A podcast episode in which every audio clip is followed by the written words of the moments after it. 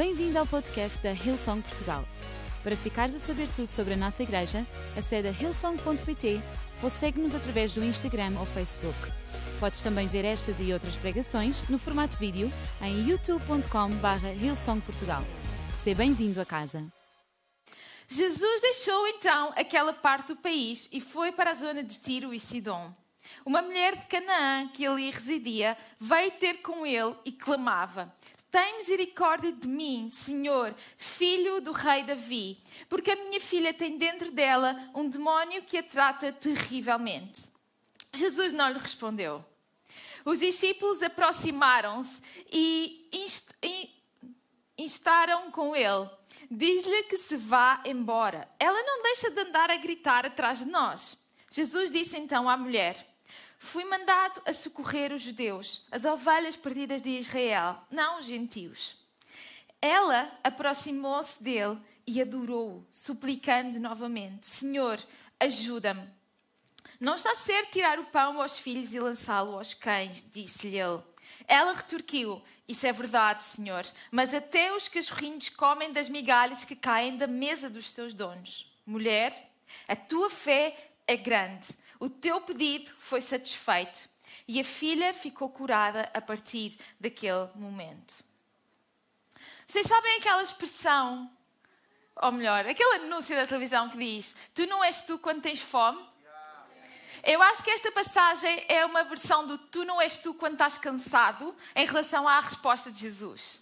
Porque se nós ver, olharmos para os capítulos que vêm antes, analisarmos o que, a, o que é que Jesus fez antes desta passagem, que vamos ser sinceros, geralmente não é a resposta que nós estamos habituados a ouvir de Jesus, nem a postura que nós estamos habituados a ver de Jesus em relação a alguém que se chega a Ele com um pedido.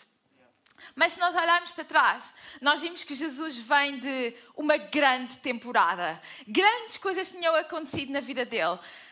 João Batista tinha sido morto e Jesus tinha ficado abalado com isso. Ele tinha curado imensos doentes, muitas pessoas tinham chegado até Jesus e ele tinha curado imensas pessoas.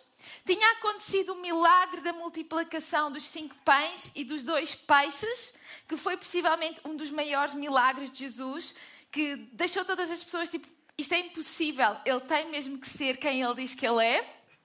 Depois disso, Jesus tinha andado sobre as águas, vocês estão, se vocês estão familiarizados com as histórias da Bíblia, vocês conhecem o quão grandes estes momentos são no Evangelho. A seguir a andar sobre as águas, ele, ele discute com os fariseus sobre um tema muito importante, que era sobre a lavagem das mãos, que é tipo, típico dos fariseus, né? E depois disso, eu acho que Jesus, Jesus devia estar cansado. Ele, ele, ele, não, ele devia estar tipo, eu só preciso de umas férias. Alguém se reconhece? Eu só preciso de umas férias, porque aquilo que a Bíblia nos diz, e esta história ela vem relatada tanto no Evangelho de Mateus, que foi a passagem que nós lemos, como no Evangelho de Marcos, e ah, por uma questão de tempo nós não vamos ler as duas, mas as duas ajudam-nos a compor um pouco a história. Jesus ele foi para esta região, fora de Jerusalém, que era tipo uma região de fronteira, e basicamente aquilo que se interpreta da intenção dele é: eu só preciso ir para um sítio onde as pessoas não acreditam em mim, para me deixarem em paz, para eu poder estar descansado e ter uns dias de folga. Ok? Eu quero ir para um sítio onde ninguém me vai conhecer, onde ninguém possivelmente vai atrás de mim a fazer grandes pedidos, porque eles são gentios, não são judeus, eles não acreditam em mim como Salvador. Então eu acho que ali eu vou ter paz e descanso. Eu só preciso de um tempo. Mas a sua fama precedia-o. E Jesus não conseguiu ter esse descanso que eventualmente ele queria. Ou passar despercebido naquela região. E começou a haver burburinho acerca de Jesus estava a ir para aquela zona de fronteira.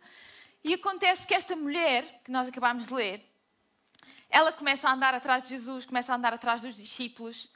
E ela não é discreta na sua na, andar atrás de Jesus, ok? Em, em Marcos diz-nos que ele, ela andava aos gritos atrás de Jesus.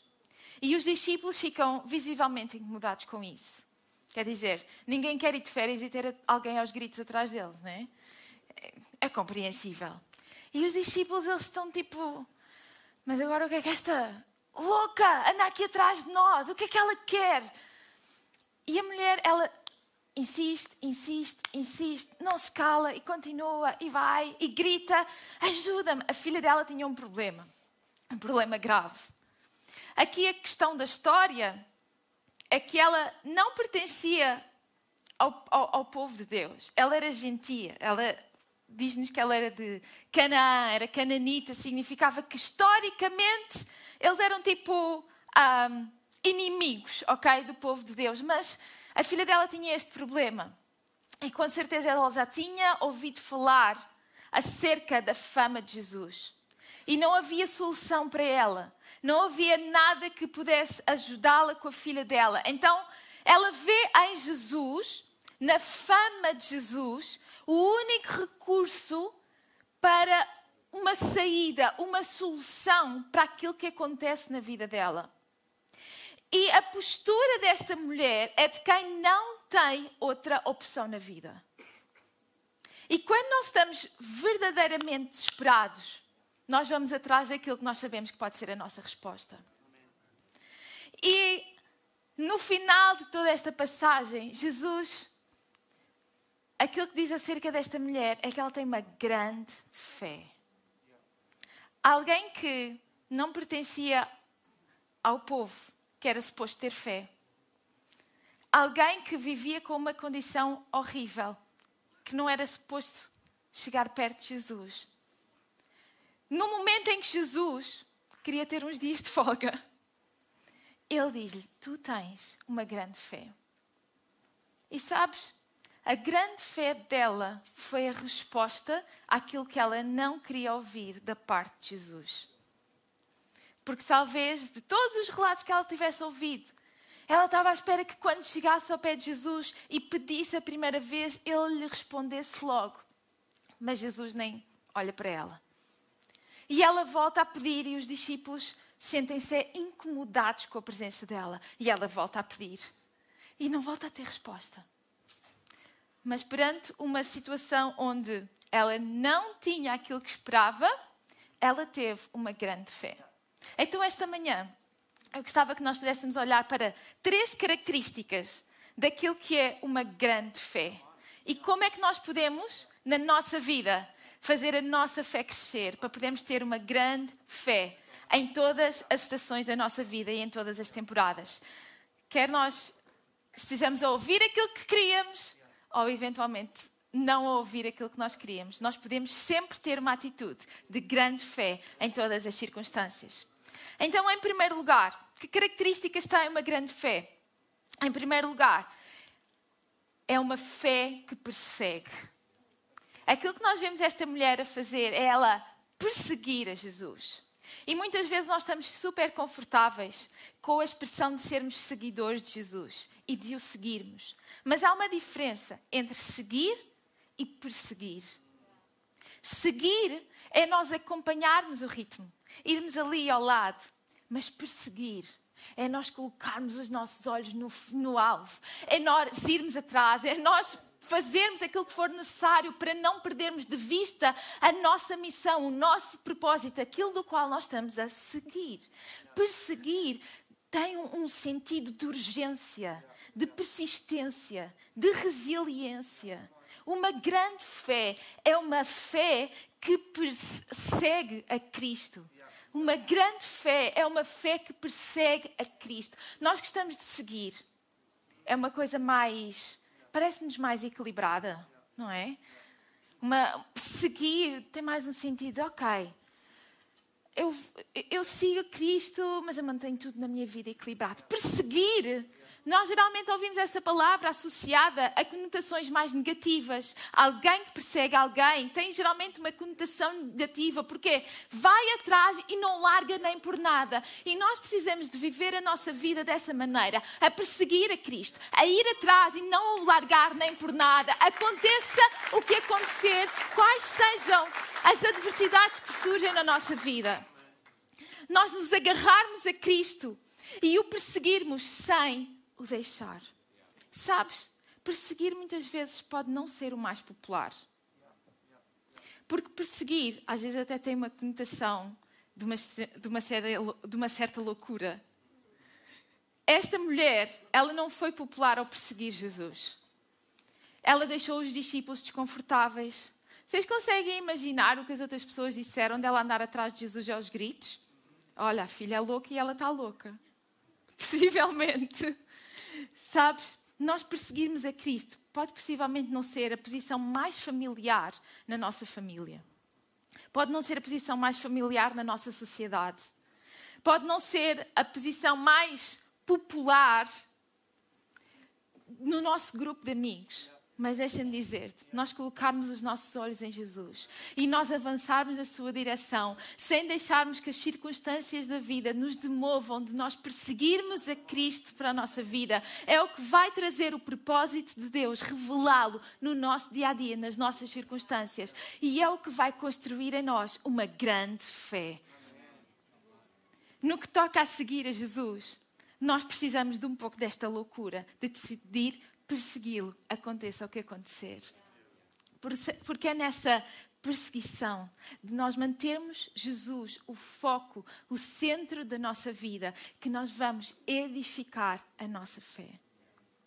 Em segundo lugar, uma grande fé é uma fé que recusa ofender-se.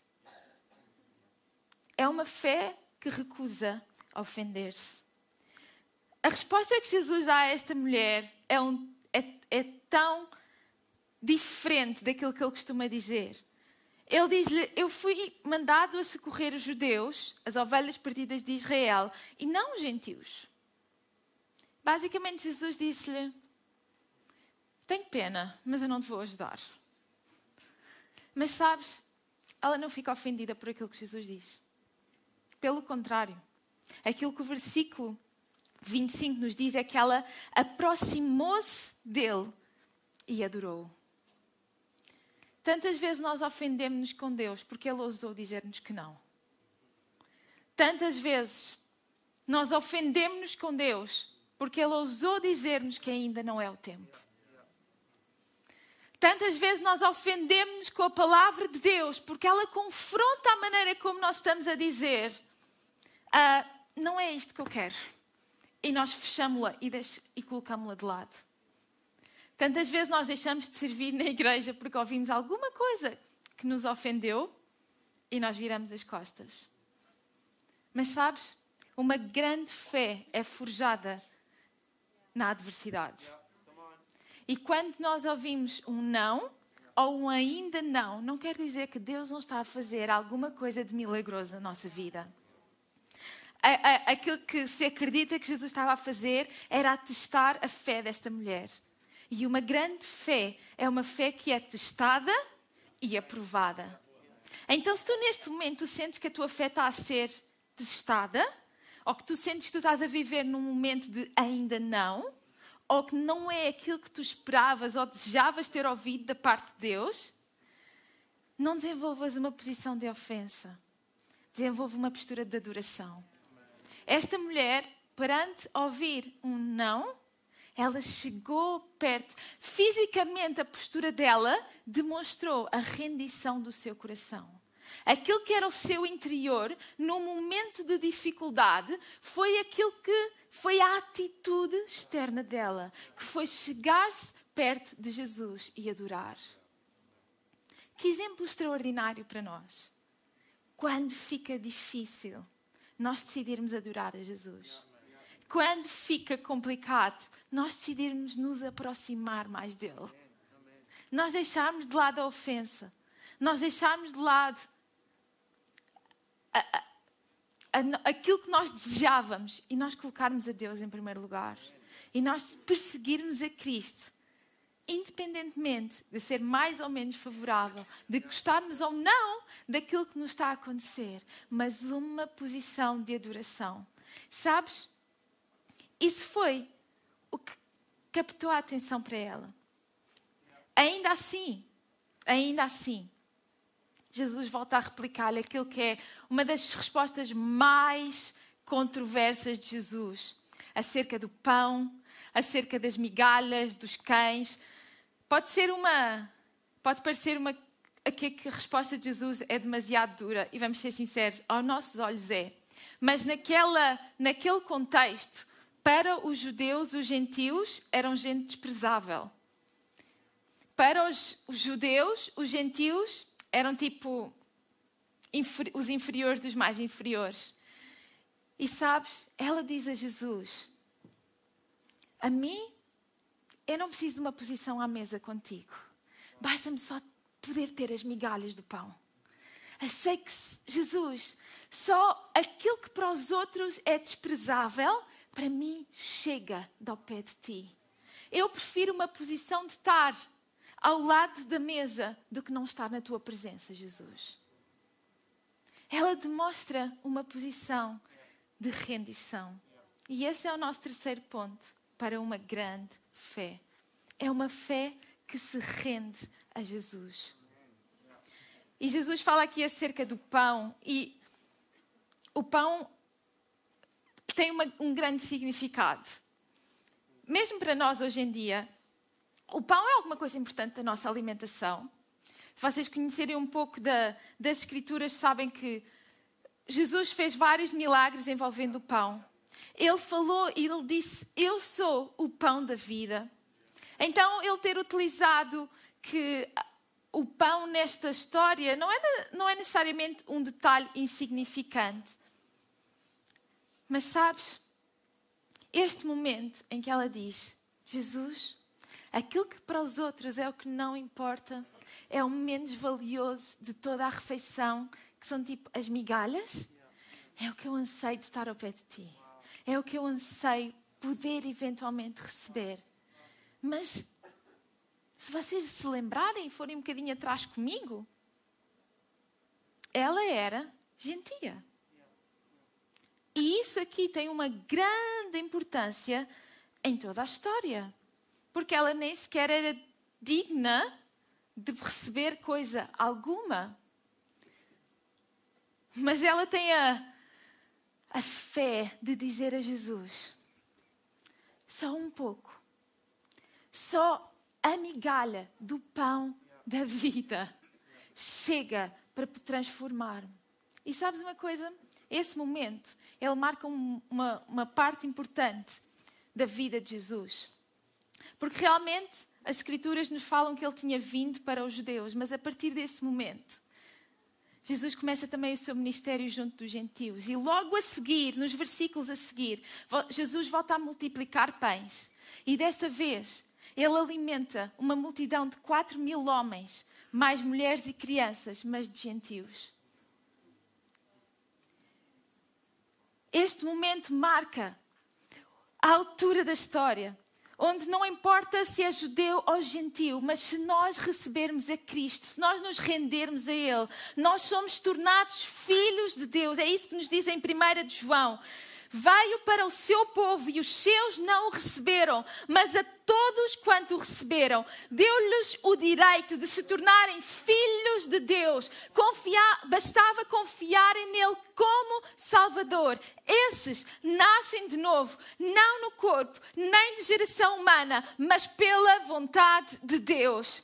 E depois diz também em Colossenses 3: Nesta vida não conta ser grego ou ser judeus, tampouco se faz discriminação entre os que são circuncidados e os que não são mas sim que Cristo ocupe todo o lugar na vida de todos. Este momento marca a centralidade do Evangelho a Jesus para todas as pessoas.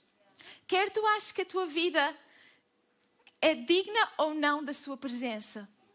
Quer tu aches que tu tens uma forma, a forma como tu tens vivido os teus dias, as tuas escolhas até aqui sejam de quem merece ou não estar à mesa, de quem merece ou não comer a refeição principal. Se calhar tu olhas para ti e tu achas, não, eu não sou digno disso, mas deixa-me dizer-te: se tu nesta manhã renderes a tua vida a Jesus, se Ele for o centro da tua vida, se tu deixares de lado a ofensa, se tu colocares Jesus como no centro e tu o decidires perseguir, tu tornas-te um filho de Deus, tu és justificado através de Jesus Cristo e tu podes ter acesso à vida, ao plano de de Deus, ao propósito que Ele tem para ti, porque Jesus torna-te justo e Ele te salva. Essa é a maneira como nós podemos viver a nossa vida. Ter Jesus como o centro. Ter Jesus como o principal. E o meu tempo vai-se rápido. Eu gostava que nós pudéssemos desconstruir um bocadinho mais aqui esta passagem. Mas eu vou convidar a banda a subir. Esta mulher, ela ensina-nos uma grande lição. Mesmo quando nós ouvimos o que nós não queríamos ouvir, nós temos uma decisão a tomar. Nós temos uma escolha. Nós podemos decidir aquilo que vai ser a nossa a nossa postura, aquilo que vai ser a nossa resposta. E sabes, tu tens um lugar à mesa. Tu tens um lugar com os filhos à mesa. Tu não tens que te ficar apenas pelas migalhas ou pelos restos, mas tu podes comer a refeição principal, receber o pão da vida, receber a Jesus e deixar que seja Ele quem te completa, quem te preenche.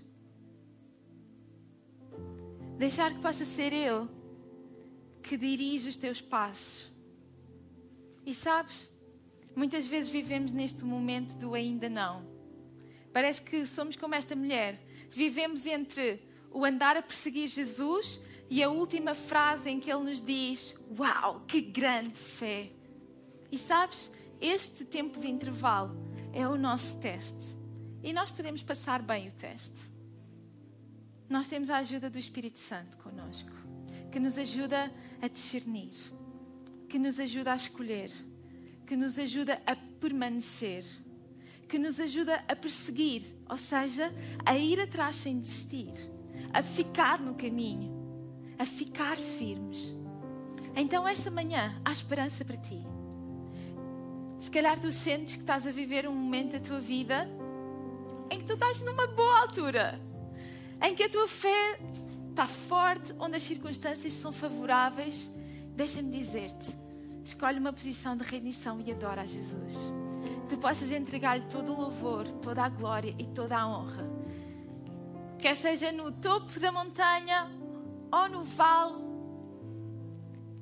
em qualquer que seja o momento, nós temos uma decisão a tomar e que essa decisão possa ser a de colocar Jesus no centro porque Ele nunca nos vai falhar, Ele nunca nos vai deixar, Ele nunca nos vai abandonar. Ele é o mesmo ontem, hoje e eternamente.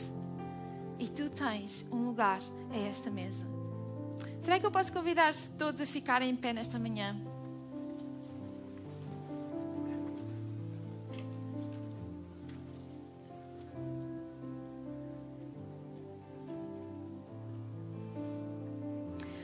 Eu não queria concluir esta mensagem sem te dar a oportunidade esta manhã de tu poderes colocar Jesus no centro da tua vida. Tu, se calhar, tens vivido com a impressão de que Jesus não está muito contente ou satisfeito contigo, ou até achas que tu tens tentado falar com Ele, mas Ele parece que não te ouve, como era no início desta passagem. Pode parecer que Ele está indiferente à tua vida, mas deixa-me dizer-te: Ele não está indiferente à tua vida. Ele olha para ti, Ele conhece-te, Ele conhece as tuas circunstâncias. E Ele não está triste ou zangado contigo. Pelo contrário, Ele, ele ama-te. Ele está de braços abertos para te poder acolher na sua família.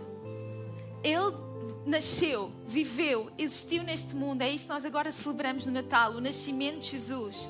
Ele nasceu, este momento aconteceu para que ele vivesse uma vida, uma vida perfeita. Não para nos trazer frustração, porque nós nunca vamos conseguir viver uma vida perfeita. Mas para nos trazer a salvação, ao ter dado a sua vida por nós e conquistado para nós o perdão conquistado para nós. A liberdade, conquistado para nós a oportunidade de decidirmos viver a nossa vida com Ele no centro, decidir viver a nossa vida a segui-lo, a persegui-lo, a andar atrás dele, a imitar o seu exemplo. Sabes, não deixes que não deixes que a impressão que as circunstâncias te dão te impeçam de poderes viver uma vida com Cristo. Ele olha para ti, Ele ama-te e nesta manhã tu tens a oportunidade de fazer as tuas pazes com Ele. Se calhar vocês têm vivido de costas voltadas, mas tu hoje podes fazer a tua paz com Cristo. Ele olha para ti e ele diz: Anda, anda para a mesa, anda a comer da refeição que eu preparo. Eu quero ser o pão da vida para ti, que, que te satisfaz, que te completa, que te dá um sentido de propósito. A tua vida não é em perseguição de alguma coisa vazia, mas em perseguição do propósito e do plano com que tu foste criado por Deus. Então eu vou convidar toda a gente nesta sala a fechar os olhos, só por uma questão de privacidade. Porque se tu quiseres tomar esta decisão hoje, a Bíblia ensina-nos a nós orarmos, a nós dizemos: Jesus, eu hoje quero fazer a minha paz contigo, eu quero receber-te na minha vida e eu quero passar a viver a minha vida contigo. E a Bíblia ensina-nos a nós fazermos uma oração para isso. E eu sei que se tu nunca oraste, pode parecer complicado ou não saberes o que has de fazer, como has de dizer. Então eu gostava de te ajudar nesta oração. E para eu saber por quem eu vou estar a orar nesta manhã, aquilo que eu vou pedir é que quando eu disser três, que tu possas levantar a tua mão no sinal de Priscila, eu quero, eu quero que tu me incluas nessa oração. E a partir de hoje eu quero fazer a minha paz com Cristo. Eu não quero mais viver com as minhas costas voltadas para Ele, mas eu quero passar a viver a minha vida com o propósito, com o plano que Cristo tem para mim. Então, se esta é a tua decisão, eu vou contar até três. E essa é a tua oportunidade, é a tua chance de tu poderes receber Jesus. Estás aqui na sala, eu vou te convidar a levantar a tua mão quando eu disser três e em casa a tu pôres um emoji de uma mão aberta no chat. Um, Jesus ama-te. Ama-te mais que tudo. Dois, Ele deu a sua vida para que neste momento tu tivesses a liberdade de decidir e de receber. Tu não tens mais que viver pela frustração ou a dificuldade das tuas circunstâncias, mas tu podes viver com fé em Cristo e com a certeza de que Ele é por ti e não contra ti. Três, levanta agora a tua mão para te incluir nesta oração. Estou aqui a ver a tua mão, Deus te abençoe. Estou a ver a tua mão, Deus te abençoe. Levanta bem alta a tua mão. Estou a ver aqui, Deus te abençoe, Deus te abençoe, Deus te abençoe. Hey, se tu te estás a debater com esta decisão, levanta a tua mão porque é a melhor decisão da tua vida. Se houve algum dia que tu já seguiste a Cristo, mas por algum motivo tu decidiste seguir os teus próprios caminhos, este é o teu momento de voltar para a mesa com Cristo e tu poderes desfrutar da vida que Ele tem para ti. Levanta também a tua mão para fazermos esta oração juntos. Uau, tantas mãos levantadas. Estou a ver aqui também. Deus te abençoe, Deus te abençoe, Deus te abençoe. Nós vamos fazer esta oração todos juntos enquanto igreja. Se levantaste a tua mão, é uma oração especial para ti, cheia de propósito. E enquanto igreja, nós repetimos-la juntos porque nós queremos ser uma família contigo. Então repitam depois de mim: Jesus, obrigada, porque tu me perdoas de todos os meus erros. E tu me trazes a salvação. A partir deste momento, eu sou Eu sou um filho de Deus.